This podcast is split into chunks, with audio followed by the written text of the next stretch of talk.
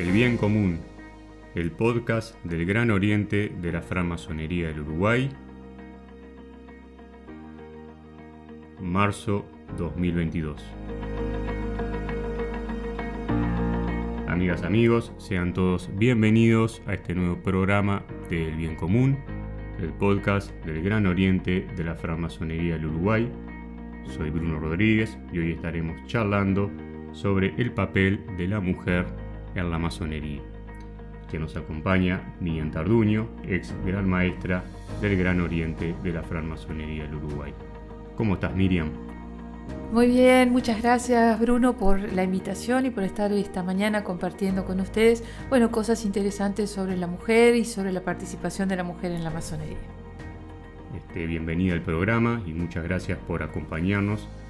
Y bueno, vamos a comenzar con la primera pregunta, que tiene que ver sobre cómo surgió el Día de la Mujer, desde aquellas manifestaciones y las huelgas textiles en 1909 en Estados Unidos hasta las protestas en Rusia en 1917. ¿Y por qué es el 8 de marzo? Bueno, eh, hay diferentes versiones de por qué se, eligió esta fecha, ¿verdad? Eh, en realidad el, Día de la Mujer tiene eh, sus raíces en el movimiento obrero de mediados del siglo XIX en momentos de expansión y de turbulencias en el mundo industrializado, donde la mujer comenzó cada vez a, tratar de que se oyera más su voz. Recordemos que la vida de la mujer en el occidente en aquel entonces era una historia de limitaciones. Eh, las mujeres no podían tener, no accedían a la educación, eh, no podían manejar sus propios dineros, eh, ni tampoco podían tener incluso la misma expectativa de vida que los hombres porque muchas fallecían en los partos, ¿verdad? el primer hito en Estados Unidos tuvo lugar en 1848 cuando dos mujeres indignadas en una convención eh, que en la discutía eh, la esclavitud en Estados Unidos, eh, no pudieron, se les negaron la palabra, no pudieron expresarse. Entonces, allí lo que hicieron fue congregar a una primera convención de mujeres en Estados Unidos, exigiendo el acceso a los derechos civiles, a los derechos políticos y religiosos. Y esto se considera el inicio del movimiento femenino. El 8 de marzo de 1875, varios centenares de mujeres en una fábrica textil de Nueva York protestaron y se manifestaron por la desigualdad salarial que tenían con eh, sus compañeros hombres. Esto eh, desencadenó una brutal represión policial, eh, igual que a lo largo de los movimientos feministas siempre fueron muy reprimidas las mujeres, y se terminó en esa ocasión asesinando a 120 trabajadores. A partir de allí, de esa masacre, se creó el primer sindicato femenino de la historia, se desató una ola de, protestas y de huelgas en, el sector textil, que era donde mayoritariamente trabajaban las mujeres. Así se llega al 8 de marzo de 1909, en que sucede un hecho trascendental en la historia del trabajo y de la lucha sindical eh, del mundo, ¿verdad? No solo de las mujeres. 129 mujeres murieron en un incendio en una fábrica en Nueva York, en Estados Unidos, luego de que se declararan en huelga con ocupación de su lugar de trabajo. Lo que reclamaban era una reducción de la jornada laboral, un salario igualitario con los hombres y denunciaban las malas condiciones de trabajo y de trato que había hacia las mujeres. El dueño de la fábrica ordenó cerrar todas las, puertas y se produjo un incendio y allí murieron 129 mujeres. Eh, allí, eh, a partir de, ese hecho tan espantoso ¿no? en la historia, eh, irrumpe en la historia una mujer que pasaría también a la historia como una impulsora del Día de la Mujer, que es la comunista alemana Clara Selkin. Ella sugirió la idea de conmemorar a nivel global en 1910 en una conferencia internacional de la mujer que se desarrolló en Copenhague, en Dinamarca, eh, y el tema eh, central de esa conferencia de mujeres fue el sufragio universal. Y además, por una moción de Clara Selkin, se eh, declaró conmemorar el 8 de marzo como el Día Internacional de la Mujer Trabajadora, en homenajes a aquellas mujeres caídas en la huelga de 1909. Eh, luego, eh, también para la ONU, la ONU declara la importancia que tuvieron los acontecimientos vividos en Rusia en medio de la Gran Guerra o Primera Guerra Mundial. en el marco de los movimientos de ProPaz, las mujeres, madres, esposas e hijas eh, celebraron el primer Día Internacional de la Mujer el último domingo de febrero de 1913, como reacción a la muerte de los millones de soldados rusos que estaban en esa guerra y volvieron eh, a salir a, las calles justamente para reclamar por eh, sus familiares, bajo el lema de pan y paz. esa huelga continuó durante varios días y según se dice, habría forzado la salida del zar eh, y el comienzo de una Rusia leninista, marxista-leninista. Luego eh, eh, es importante o es curioso señalar que ese último domingo de febrero en Rusia no se tenía el mismo calendario que, que se tenía en Occidente y eh, en el, eh, si se lleva ese último domingo de febrero al calendario gregoriano, da la casualidad que también es el 8 de marzo. O sea que eh, quedó como este, firme ese, ese día 8 de marzo para la celebración del Día de las Mujeres, ¿verdad? y la Organización Mundial de las Naciones Unidas designó oficialmente el 8 de marzo como Día Internacional de la Mujer en el año 1977 y después en el 2011 también se celebró con la premisa de eh, la igualdad de género y el empoderamiento de la mujer, también eh, con la creación de la ONU Mujeres. Y bueno, y de allí este, continuó en todo el mundo eh, celebrándose ese día, el día 8 de marzo, como el Día Internacional de la Mujer. ¿Y cuál ha sido el rol de las mujeres en la masonería a lo largo de la historia? Bueno, a ver, eh, muchas veces se dice que, no ha habido eh, o que no existió eh, la mujer en la masonería en las etapas constructivas. Nosotros siempre decimos que la masonería es descendiente de los constructores de la Edad Media, los constructores de catedrales y de las grandes obras de, esa época, y que en ese momento no había este, mujeres constructoras, pero no es así. Sí había mujeres constructoras del oficio, este, a mujeres albaniles y eh, uno de los ejemplos más notorios es eh, Sabine de Pierrefond, que fue una de las constructoras, eh, sobre todo escultora de la Catedral de Notre Dame y de la Catedral de Estrasburgo. Incluso en la Catedral de Estrasburgo hay una escultura de Sabine de Pierrefond eh, que la muestra con este, un libro en la mano y con un mazo de la construcción. O sea, existieron mujeres constructoras, menos que los hombres obviamente, pero sí existieron desde esa época. Luego, cuando surge la masonería moderna en 1717, en la cual ya no solo eh, ingresan eh, personas del oficio, sino lo que se llaman los masones aceptados, burgueses, clérigos, intelectuales, la mujer en ese momento en Inglaterra, que es donde surge lo que se llama la masonería moderna, en 1717, no estaba emancipada ni intelectual ni económicamente. O sea, la mujer era equiparada a un niño. Y bueno, y en cierta forma es lógico que eh, la mujer no formara parte de ese movimiento que surge en Inglaterra. Pero la masonería pasa eh, muy rápidamente a todo el continente europeo y es en, en Francia donde la mujer sí estaba más, eh, un poquito más emancipada, determinadas mujeres de aristócratas, eh, empiezan a formar eh, los salones de cultura, de literatura, de música, y empiezan a interesarse en la masonería. Entonces, ya alrededor de 1737, en eh, Francia surgen lo que se llaman la masonería de adopción, en la cual eh, las mujeres eran iniciadas masónicamente y la diferencia que había era que en las logias estaba presente siempre un hombre como para monitorear la actividad de las mujeres. Esta masonería siguió este, propagándose durante todo el, siglo XVII y el siglo XVIII y bueno, eh, comenzó en esas épocas este, la, masonería en la historia, la participación de la mujer en la historia. Eh, luego de la Segunda Guerra Mundial, este, esas mujeres en Francia comienzan a formar logias ya femeninas eh, sin ninguna intervención de los hombres, o sea, se independizan totalmente. Pero también es importante una fecha para eh, la participación de la mujer, eh, que es el 1898. Es iniciada en una logia masculina una mujer que se llama Marie de Reims, y eh, ella con Luis Michel y otras eh, mujeres eh, feministas de la época, junto con otros hombres que tenían las ideas muy preclaras de que la mujer tenía que ingresar en masonería porque no había ninguna diferencia con el hombre ya en ese momento intelectualmente. entonces se forma una logia mixta que se llama del derecho humano y de allí empiezan a trabajar las mujeres y los hombres en igualdad de condiciones. Lamentablemente eh, se va extendiendo poco en el tiempo, a América llegó muy tarde y bueno, eh, pero la mujer eh, empezó a tener una participación activa en la masonería ya desde esas épocas.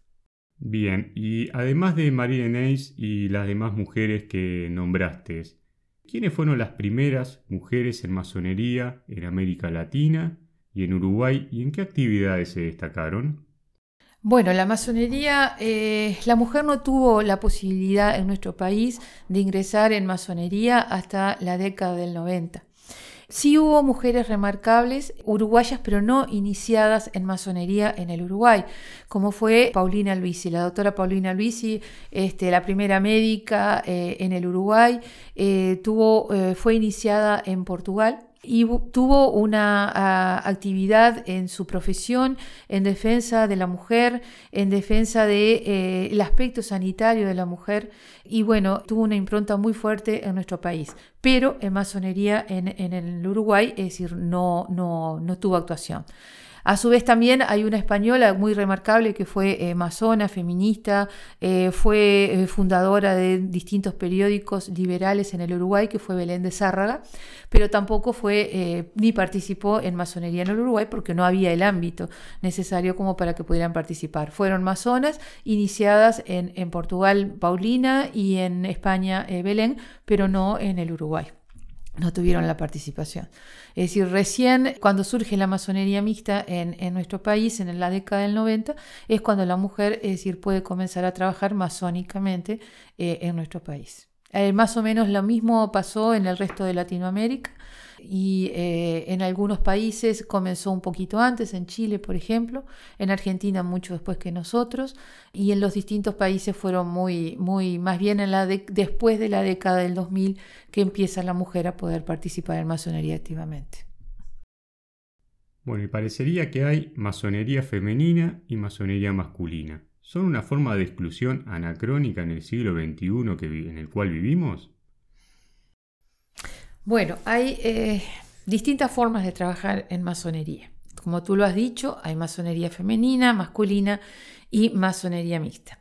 La masonería masculina obviamente es la más antigua, por lo que decíamos desde su nacimiento en 1717, y paulatinamente eh, se fueron formando en este siglo XXI grandes logias femeninas.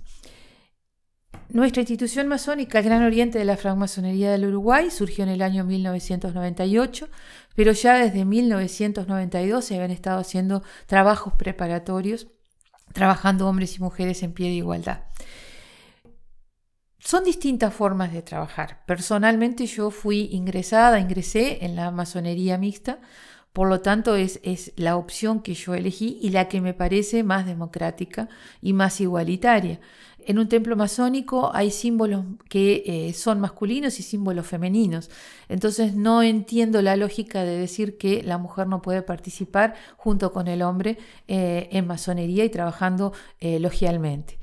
Siempre tratamos de buscar los elementos que nos unen, que son aquellos ideales de libertad, igualdad, fraternidad, libertad de conciencia, solidaridad.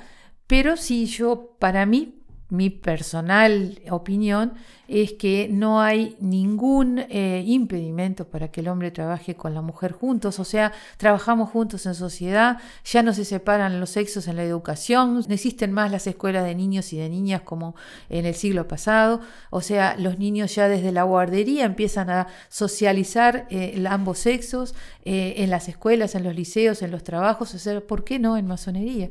No, no encuentro ningún argumento lógico. Sí, quizás que haya esas opciones de querer manejarse un mismo sexo con sus particularidades, pero creo que no contribuye al enriquecimiento que es el tener sobre todos los temas que, hablamos en masonería, es decir, dos, eh, los dos puntos de vista, el masculino y el femenino, creo que, creo que eso es lo que enriquece, nos enriquece como masones y nos enriquece como seres humanos. Bueno, como bien tú decías, este, eh, de la fundación del Gran Oriente de la francmasonería del Uruguay hace 23 años y sobre la participación de las mujeres en este ámbito, en este Gran Oriente, este, ¿fue una cuestión de cálculo o de concepción liberal y adogmática? ¿Y cuál ha sido este, la experiencia que has tenido de trabajar masónicamente en pie de igualdad? Y asimismo, ¿cuál ha sido la evolución de esta concepción en los eh, organismos internacionales como por ejemplo CLIPSAS y CIMAS? Bueno, eh, como yo te decía muy bien, desde que se fundó nuestra institución masónica, es decir, se fundó como eh, mixta. En realidad, no hubo ninguna cuestión de cálculo, sino que se consideró que en nuestra sociedad, en la cual no existía la posibilidad para que la mujer trabajara en masonería en aquel momento porque existía una sola logia, eh, la Gran Logia de la Masonería del Uruguay y otra, el Gran Oriente del Uruguay. Eh, la mujer no tenía cabida para trabajar masónicamente. Entonces, eh, algunos hermanos que habían venido del exterior con una amplitud de criterio consideraron que era el momento de que se conformara una masonería mixta donde eh, tanto hombres como mujeres pudieran eh, trabajar conjuntamente en absoluto pie de igualdad. Eh, porque el mundo cambió, eh, desde 1717 la mujer eh, ocupó todos los lugares en la sociedad que puede ocupar, lo que no quiere decir que todavía haya alcanzado la perfecta igualdad eh, de derechos o oportunidades, pero sí este, accedió a todos los, puestos y hay mujeres primeras ministras, mujeres presidentes, mujeres directoras de grandes sociedades y emporios económicos. Entonces, ¿por qué no la mujer trabajar en masonería? Digo, obviamente fue una, concepción liberal y adogmática, como, como, tú decías en la pregunta, eh, para eh, eh, poder catapultar a la mujer también en este medio. Como decía antes, no hay diferencias de ningún tipo para que podamos trabajar juntos. Y mi experiencia fue muy normal. Tuve la suerte nunca de ser discriminada en mi ámbito laboral ni profesional y tampoco lo fui en esta institución. Recordemos que el Gran Oriente de la Francmasonería del Uruguay este, no discrimina por género ni discriminó desde sus principios, pero también, y que es igual de importante, no discriminó desde sus orígenes ni por opción sexual, ni por creencias o no creencias metafísicas, que eso es tan importante como la no discriminación por género y lo que nos distinguió desde nuestros orígenes eh, de la masonería existente en el Uruguay. O sea, la no discriminación por ninguna eh, opción filosófica, creencia metafísica, y ello se traduce, ello se traduce en nuestros eh, trabajos logiales, en la masonería, como nosotros le llamamos conservadora, por ejemplo, se jura sobre un libro sagrado. En nuestra institución, el libro sagrado es nuestra constitución, el libro de la ley, nuestra constitución. No juramos de rodillas porque pensamos que ningún ser humano debe ponerse de rodillas frente a otro. En su creencia religiosa si la tienen y en su iglesia pueden hacerlo, pero no en una logia masónica en que somos todos iguales y se respeta al ser humano. Y tampoco se jura, no se jura por ninguna, eh, ningún Dios. Nosotros prometemos por nuestro honor y nuestra conciencia cumplir con los deberes eh, que nos impone nuestra pertenencia a la masonería. Y creo que esos son tan importantes eh, diferenciaciones que nos hacen liberales, que nos hacen realmente una masonería de progreso, como lo es la admisión de la mujer en absoluto pie de igualdad. Cuando yo fui electa gran maestra por primera vez en el año 2001, este, no se me eligió por ser mujer, sino por la capacidad que tenía de, de poder este, conjuntar todas las expresiones que existían en nuestra institución masónica. Por lo tanto, nunca eh, tuve ni fui objeto de ninguna discriminación. Creo que he sido afortunada en ninguno de los ámbitos en los que he actuado. Eh, también quería agregar, este, Bruno, sobre que tú me preguntaste sobre la evolución de, la concepción de la igualdad del hombre y la mujer en organismos internacionales como CIMAS o como CLIPSAS. Eh, la Confederación Interamericana de Masonería Simbólica, eh, CIMAS, fue fundada en el año 2002 y nuestra institución masónica fue una de los fundadores de esa confederación de masonería. Desde el principio, obviamente, se admitió también a la mujer en absoluto pie de igualdad, se admitieron, son partes de esa confederación, eh, logias masculinas, logias femeninas y logias mixtas, pero todas tienen el, respeto y en todas se recibe, a, las masculinas reciben a las mujeres sin ningún problema y las femeninas reciben a los hombres también sin ningún problema optaron por trabajar eh, solo en un sexo y bueno, pero sí se admiten las visitas de hombres y mujeres, que eso es importante. A su vez, Clipsas, el llamado de Estrasburgo, que fue creado en 1961, en principio solo admitió logias masculinas. Recién una década posterior se comenzaron a eh, integrar a Clipsas eh, la eh, masonería femenina y la masonería mixta. Eh, actualmente ambas instituciones, tanto en el ámbito americano como CIMAS, como en el ámbito de, todos los continentes CLIPSAS, eh, sí se trabaja en absoluto pie de igualdad este, hombres y mujeres. Bueno, Miriam, muchas gracias. Hemos llegado al final. Este, gracias por habernos acompañado y haber este, brindado y compartido con nosotros tus reflexiones acerca de esta conmemoración del Día de la Mujer y bueno, y la participación que ha tenido a lo largo de la historia la mujer en la masonería. esperamos reencontrarnos pronto y te envío un gran saludo. Bueno, muchas gracias eh, por este tiempo y espero poder haber ampliado un poquito este, lo que es esta, esta participación de la mujer en nuestra historia masónica. Muchas gracias. Amigas, amigos, esto ha sido todo por hoy. Esperamos eh, que nos acompañen en el próximo episodio del Bien Común, el cual estaremos lanzando en el último domingo de abril. Muchas gracias a todos y hasta pronto.